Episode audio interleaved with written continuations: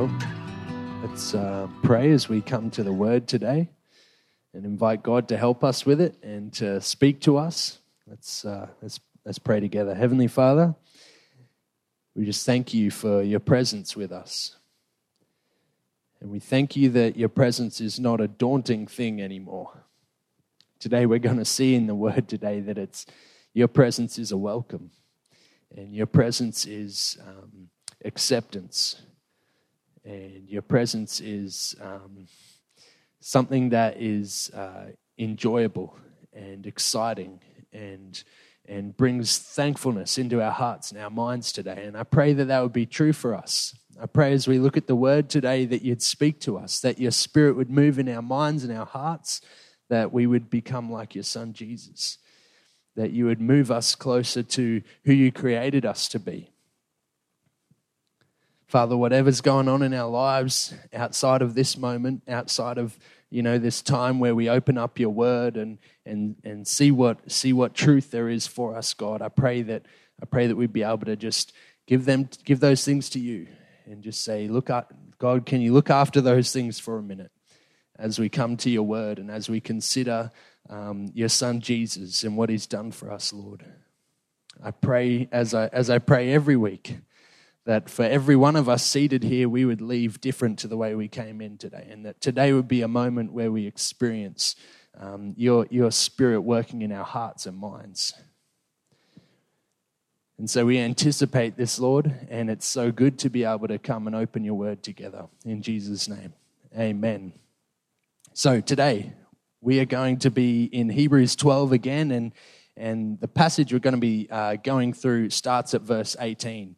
And so I invite you, you can, you can open up there and, and start to find that passage to follow along with us. It's cementing for us something that we already know of, um, of the author of this book, right? All the way through from beginning to end, he's been trying to draw his readers away from.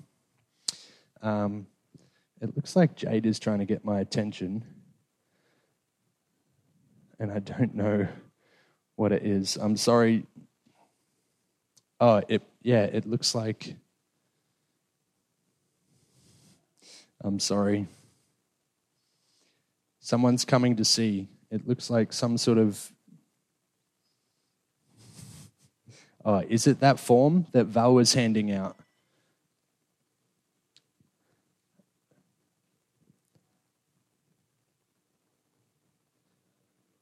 We'll, yeah, we'll get a report and we'll see.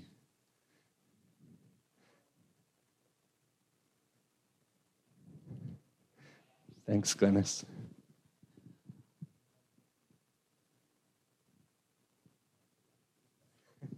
Sorry, Jade just thought I might have missed out on a bit of a report from Val, like a missions talk or something, and um, that's okay. It's not. It's not happening. I didn't. I didn't do the right thing. All good. Thank you. Thank you, darling, for checking with me. I love you. that's that's good. It's so good. Um, but yeah, no, that's just for, for your information to take that home and have a read of. Um, Val's always providing things for us to consider, and so um, that was just for your way in today. Thanks, thanks, JD. All good. So let's let's go back to this passage. Um, what this passage in, in Hebrews 12, starting at verse 18, is going to do for us is cement in our minds what the author of Hebrews has been trying to do all the way through this book. He's been trying to say to his readers the way things were in the old covenant system is not how things are now.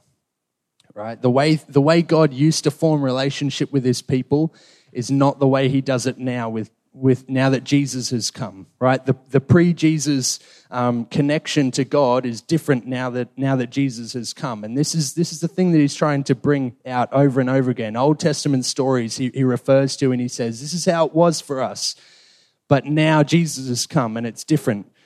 Okay, and so again, today, this is the, the, the author pretty much does that himself in the passage that we're going to look at. And so that's a cool thing. Um, the author starts out in verse 18 and he's. Um, he, he begins this comparison between what it was like for God's people to experience God's presence under the old covenant system compared to what it is like for us to experience God's presence now. And that's something that I want us to keep in our minds as a way of introduction is that idea of coming into God's presence And I wonder what our feelings are about that. I wonder what our, whether there's fear as we enter God's presence or if there's joy as we enter God's presence, because this is the sort of comparison that the author is trying to bring out today.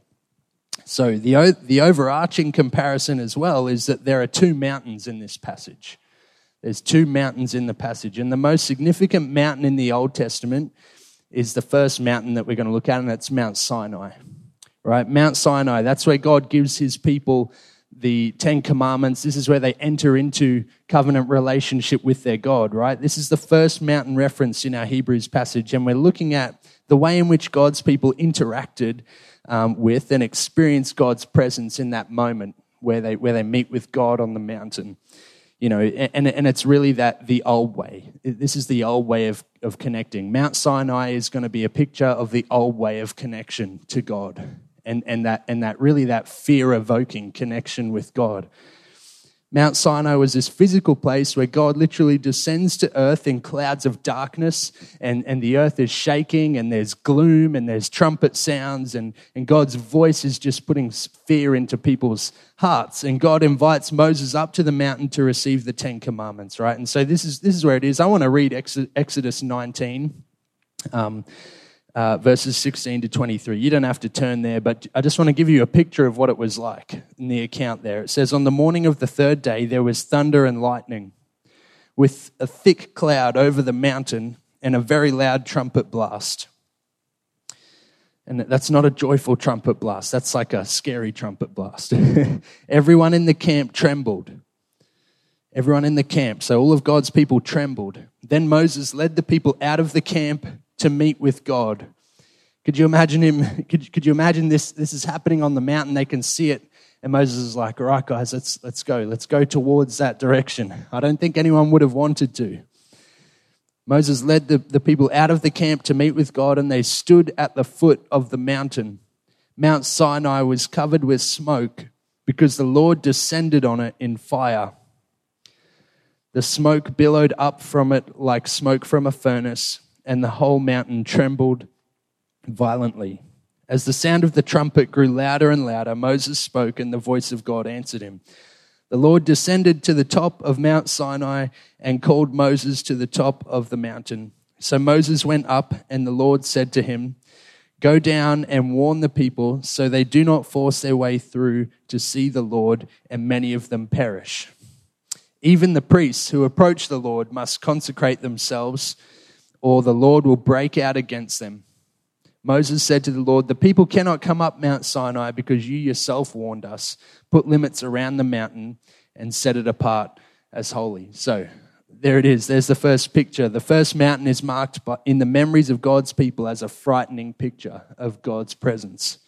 You know, any attempt at going into God's presence uninvited would have led to death right? Or, or a serious judgment, you know, any, any, it would have led to, um, or I guess you get the sense that this picture of God's presence is one that instills a sense of separation between God and, and people.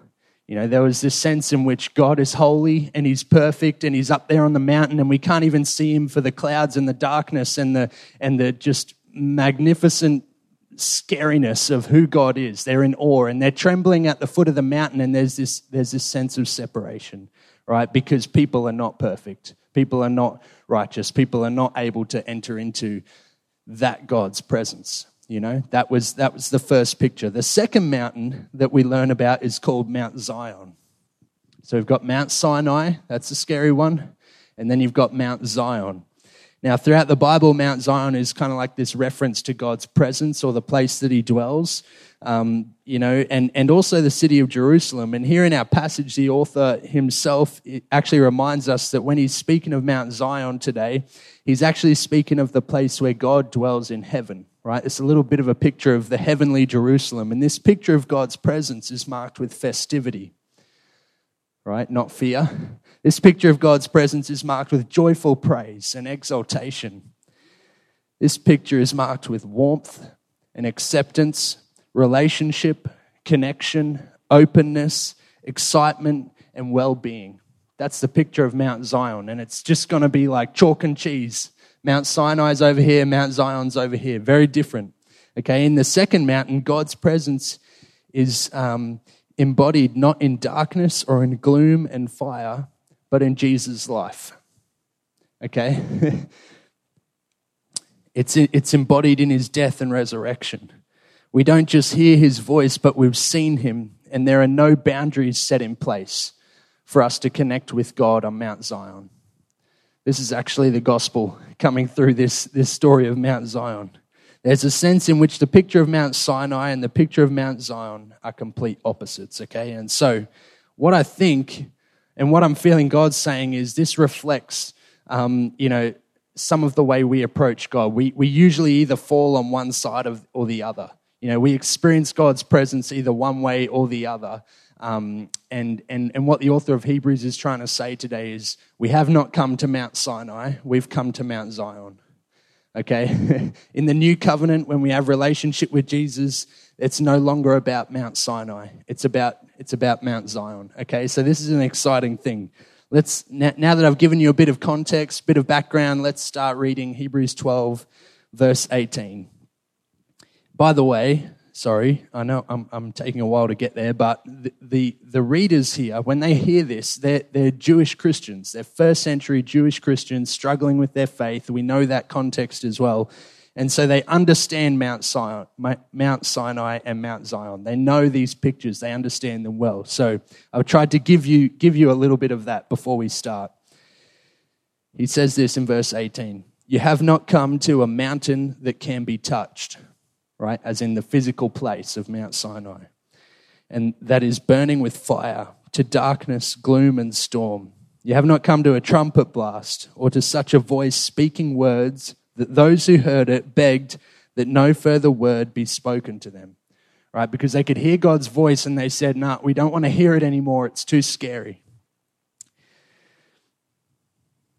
They could not bear what was commanded. If even an animal touches the mountain, it must be stoned to death. And that was, that was the um, law given to um, even if a human was to touch the mountain while God's presence descended on it. They must be killed. The sight was so terrifying that Moses said, I'm trembling with fear. So there's the first picture. The author of Hebrews is like, hey, you have not come to that mountain, guys. Remember that verse 22, he says, But you have come to Mount Zion, to the city of the living God, the heavenly Jerusalem. You have come to thousands upon thousands of angels in joyful assembly.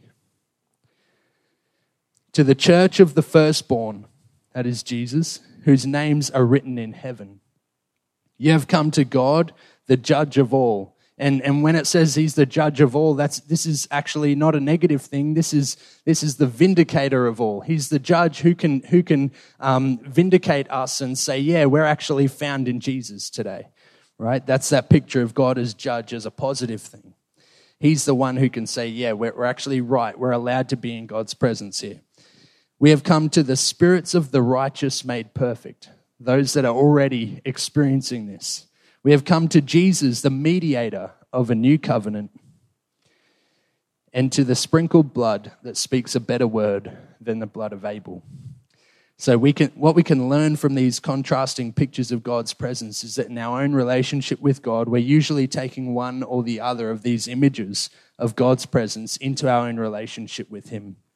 On the one hand, some of us may feel that God is untouchable you know, I wonder if that's any of us. We might feel that there's this great separation between us and God. You know, we, we, while we accept that He's our God and we accept, we, it's almost like we accept Him from a distance. You know, He's quite unapproachable to us, as though He's up the mountain and we're stuck at the foot of the mountain and there's fear and there's trembling in our hearts. And this shapes our experience of Him. Right? When we do this, it shapes our understanding of who God is and what He wants for us, and, and it shapes our understanding of the Christian life as well if, and if this is true of your understanding of what it means to live in relationship with God, then the message for you today is that's actually not how it should be. You know, that's not, that's not, Jesus didn't die on the cross for us to live in fear and trembling. You know, that wasn't the life God, God chose for us.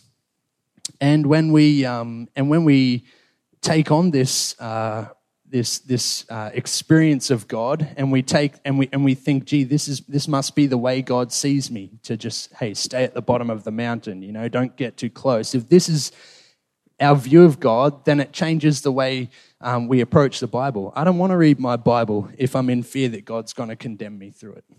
You know, I don't want to. I don't want to pray because I feel God doesn't want me to connect with Him.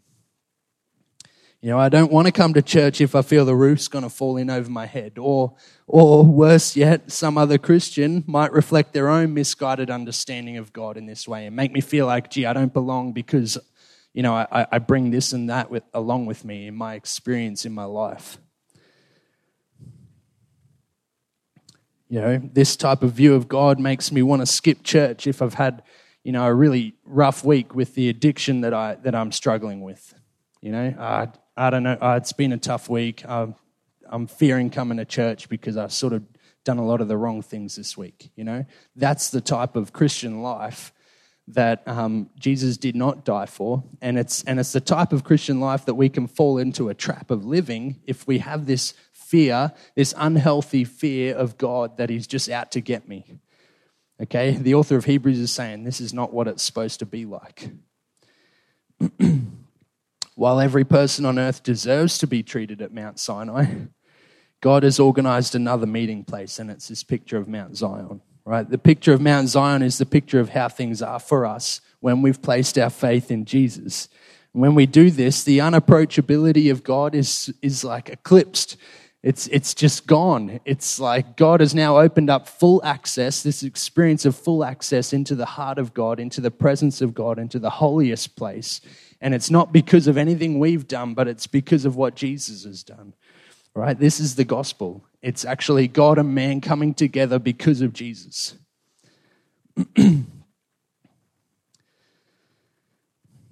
that's the, that's the experience Jesus died for, that we could enter into God's presence.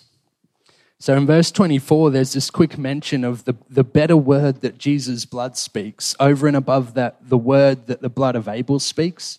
And I was like, part of me is frustrated when, when, when they do this, right? When they're writing and they just drop this little half a line of phrase of, about Abel. And, and for those who don't know Abel's story, it's like, well, who was that? I don't even know what that means, whatever, you know? But I think, no, we need to actually make sure we grasp this. While it can seem a little confusing, I think it's worth touching on. When Abel is murdered by his brother Cain, right? You can go back and read in Genesis 4 that story his blood spilled on the ground. And it's like this, it's like a continuation of this reminder. Genesis kind of goes from like perfect picture of creation, everything the way God wanted it to be, and then then Adam and Eve fall, and then things start to deteriorate, right? And it's just this story again is just another reminder of just that. Um, you know, people are sinful. We're going to break things. We're guilty. We deserve punishment. You know, Abel's blood cries out, all people are deserving of punishment right? But compared to this, the message that we get when Jesus' blood is spilled. That's what the author of Hebrews is saying. There's a better word that Jesus' blood spills. People no longer need to live in guilt for sin. You know, but instead coming to Jesus, receiving his sacrifice for us, Jesus' blood, you know, poured out for us on the cross. His blood cries out, We're, we're forgiven. You know, there's forgiveness. That's the better word that Jesus' blood cries out. There's acceptance. You know, our sin and our guilt no longer um, brings us judgment because Jesus has already worn that on the cross. Whatever sin in our life might have prevented us from living in a joyful and exciting and warm relationship with God is removed through Jesus' blood spilled for us. So the author of Hebrews is trying to remind his readers, there's no doubt we need the reminder today also, that when we place our faith in Jesus, our approach to God is always and will always be at Mount Zion. We never have to go to Mount Sinai again. It's the untouchable and holy God making his presence accessible to ordinary people, to sinful people, because of what Jesus has done. Is that a good thing? is that a good thing for us? I think it is. The welcome we receive at Mount Zion is the welcome we, the prodigal son receives when he comes home. you know the story of the prodigal son in Luke 15? He goes out and he just squanders away all of his inheritance on wild living and sinful activities. And he realizes, he has this moment where he's like, man, I just, this is not right. This is not the way things should be. And so while he doesn't um, deserve to come back to his father's presence. While he definitely deserves to tremble at the foot of Mount Sinai, instead he receives the warm welcome of Mount Zion when his father's running towards him, wraps him up, gives him a hug, says, We've prepared a feast for you. And I've got this book here. I want to read you sort of like a modern day version of that prodigal son parable, right? And it's from Philip Yancey's book called What's So Amazing About Grace. Has anyone ever read this book before? It's a fantastic book. Highly recommend it to you. Um, I'm going to read his version of this parable because it's going to just, I don't know. For me, it's just, uh, when I first read it, it just stuck to me pretty, pretty hard about this idea of our acceptance at Mount Zion. This is the, this is the welcome we receive when we come to Mount Zion. So, um, a young girl grows up on a cherry orchard just above Traverse City, Michigan. Her parents, a bit old fashioned, tend to overreact to her nose ring, the music she listens to, and the length of her skirts. The ground, they ground her a few times and she seethes inside. I hate you, she screams at her father when he knocks on the door of her room after an argument. And that night, she acts on a plan she has mentally rehearsed scores of times. She runs away. She has visited Detroit only once before on a bus trip with her church youth group to watch the Tigers play. Because newspapers in Traverse City report in lurid detail the gangs, the drugs, and the violence in downtown Detroit, she concludes that it is probably the last place her parents will look for her. California, maybe, or Florida, but not Detroit. Her second day there, she meets a man who drives the biggest car she's ever seen. He offers her a ride, buys her lunch, arranges a place for her to stay. He gives her some pills that make her feel better than she's ever felt before. She was right all along, she decides. Her parents were keeping her from all the fun. The good life continues for a month, two months, a year. The man with the big car, she calls him boss, teaches her a few things that men like. Since she's underage, men pay a premium for her. She lives in a penthouse and orders room service whenever she wants. she thinks about the folks back home, but their lives now seem boring and provincial.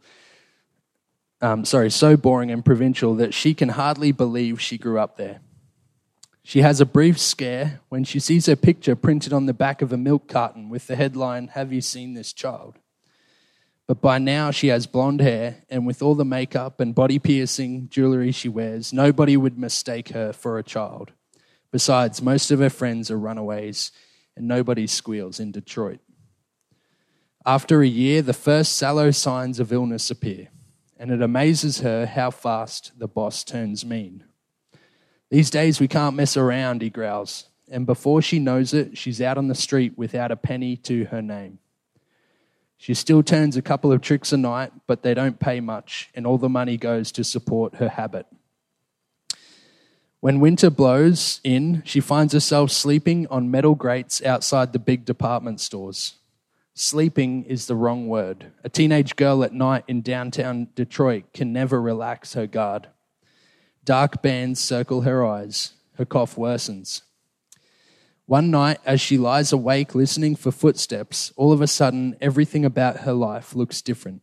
She no longer feels like a woman of the world, she feels like a little girl lost in a cold and frightening city. She begins to whimper. Her pockets are empty and she's hungry. She needs a fix. She pulls her legs tight underneath her and shivers under the newspapers she's piled atop her coat. Something jolts a synapse of memory, and a single image fills her mind of May in Traverse City when a million cherry trees blossom at once. With her golden retriever, dashing through the rows and rows of blossomy trees in chase of a tennis ball. God, why did I leave? She says to herself, and pain stabs at her heart. My dog back home eats better than I do now. She's sobbing, and she knows in a flash that more than anything else in the world, she wants to go home. three straight phone calls, three straight connections with the answering machine. She hangs up without leaving a message the first two times, but the third time she says, Dad, Mum, it's me. I was wondering about maybe coming home. I'm catching a bus up your way, and I'll get there. It'll get there about midnight tomorrow. If you're not there, well, I guess I'll just stay on the bus until it hits Canada. It takes about seven hours for a bus to make all the stops between Detroit and Traverse City. And during that time, she realizes the flaws in her plan. What if her parents are out of town and miss the message? Shouldn't she have waited another day or so until she could talk to them? And even if they are home, they probably wrote her off as dead long ago. She should have given them some time to overcome the shock. Her thoughts bounce back and forth between those worries and the speech she is preparing for her father. Dad, I'm sorry. I know I was wrong. It's not your fault. It's all mine. Dad, can you forgive me? She says the words over and over, her throat tightening even as she rehearses them. She hasn't apologized to anyone in years. The bus has been driving with lights on since Bay City. Tiny snowflakes hit the pavement, rub worn by thousands of tires, and the asphalt steams. She's forgotten how dark it gets at night out here. A deer darts across the road, and the bus swerves every so often a billboard, a sign posting the mileage to Traverse City. Oh God. When the bus finally rolls into the station, its air brakes hissing in protest, the driver announces in a crackly voice over the microphone 15 minutes, folks, that's all we have here. 15 minutes to decide her life. She checks herself in a compact mirror, smooths her hair, and licks the lipstick off her teeth. She looks at the tobacco stains on her fingertips and wonders if her parents will notice. That's if they're there. She walks into the terminal not knowing what to expect, not one of the thousand scenes that have played out in her mind prepare her for what she sees. There, in the concrete walls and plastic chairs bus terminal in Traverse City, Michigan, stands a group of 40 brothers and sisters and great aunts and uncles and cousins and a grandmother and a great grandmother to boot. They're all wearing goofy party hats and blowing noisemakers, and taped across the entire wall of the terminal is a computer generized banner that reads, Welcome home. Out of the crowd of well wishers that breaks her dad, she stares out through the tears quivering in her eyes like hot mercury and begins the memorized speech Dad, I'm sorry. I know. And he interrupts her. Hush, child, we've got no time for that. No time for apologies. You'll be late for the party. A banquet's waiting for you at home.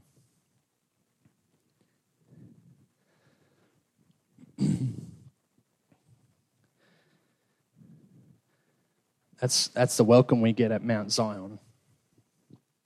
That's the welcome into God's presence today for all of us. It's, I think of the, the bleeding woman in Luke 8 and she, uh, you know, 12 years just going through difficulty and struggling with this problem that she had. And um, Jesus is walking past with the crowd, and she, she has the courage to reach out and just touch his cloak, and it changes their life.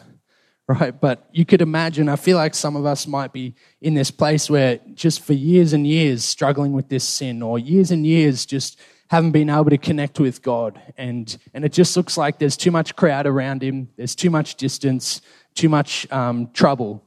You know, don't, don't want to, we're, fearful of what might happen if we step out of, out of our place on the side of the road, step out of our place where we've been begging, and we, and we, and we reach out and we touch his cloak.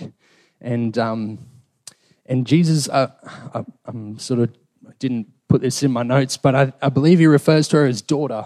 You know, he, he says, "Daughter, go. You've been, you know, uh, uh, your faith has made you well." It's something, something along those lines. And I'm, and I feel today God's saying, you know, no matter how dirty we feel, no matter how sinful we've been, no matter what experience we've had, no matter how long it's gone on for, all it takes today is just for us to have the courage to reach out and say, "Yep, I just need to touch you, Jesus." I need you to, to, to help me, to make me clean, to, to transform my life you know, I'm, I'm done with this. I've tried everything on my own, like that bleeding woman had. She'd been to the doctors. She'd tried every, every little thing by, by herself, and, and uh, I just need the Son of God to, to help me. That might be some of us today. When I know that I can be fully accepted into God's presence with full confidence of His love for me, not because I'm perfect or without sin, but because Jesus bore the punishment for my sins already on the cross, and His blood cries out that I'm forgiven, this changes my, our understanding of how approachable God is. This understanding of God's presence should shape the way we gather together for worship.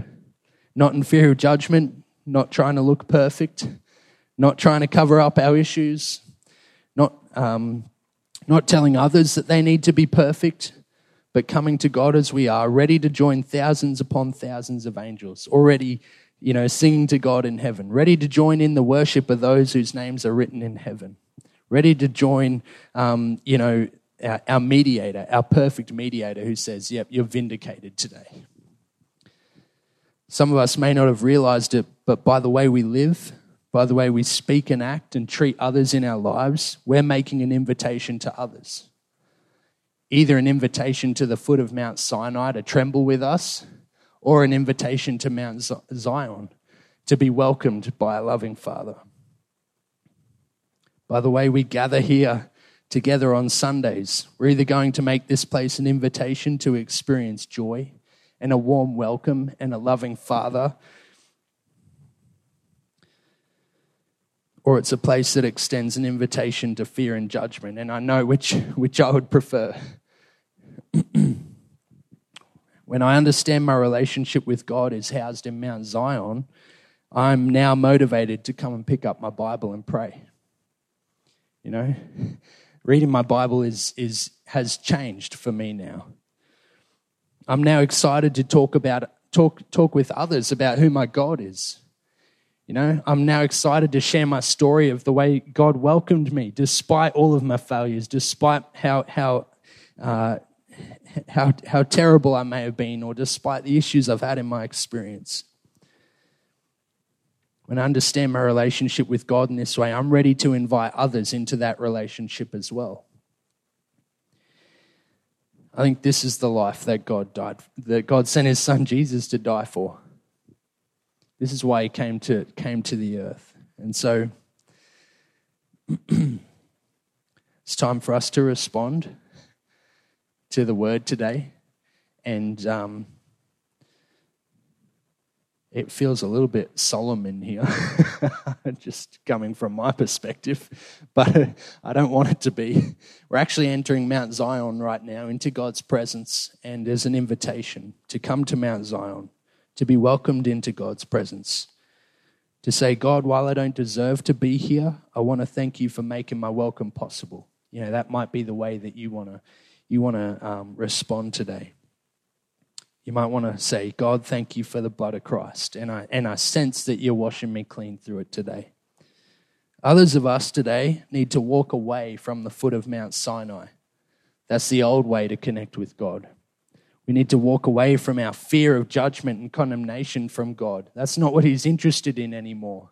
Although that's what we deserve, the new covenant says, no, there's a better way, there's a new way, and it's through Jesus.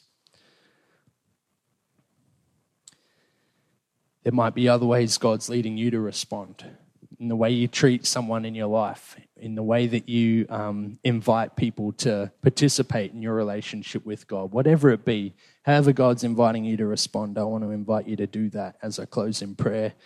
Um, and we're going to sing our last song uh, now as well. And so, um, look, there's always opportunity for people to, to come and be prayed for as well. You don't have to do this during the last song. You don't have to make a big deal about it. But I just feel like if you want prayer for for your relationship with God, if you're feeling a welcome into the into the presence of God at Mount Zion today, I want to I want to be able to pray for you and, and happy to um, help you with that process and, and grasping that understanding today.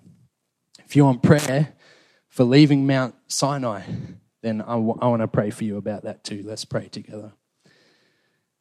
Heavenly Father, thank you so much for uh, the fact that Mount Sinai is no longer the way it is. No matter how sinful we've been, no matter how terrible and, and, and messed up our life uh, might have been up until this point. Lord, just, just like that girl going back to the bus terminal, You know, there's, there's a welcome home banner on the wall today, and we praise you for that. And we thank you that that's there every day and it never leaves us.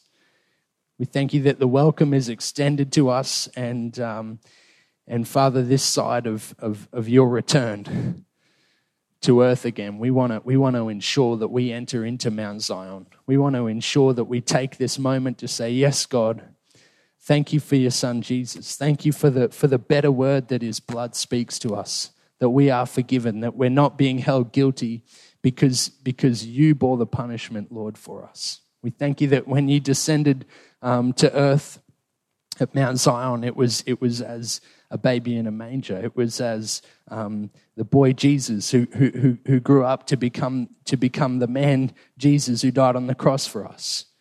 We thank you that he lived this journey of life with us and he, and he endured punishment and he endured um, the cross for us. We thank you that he, he, he was willing to give up his life for us, Lord. I pray that we would be able to um, receive that today. In your precious name, amen.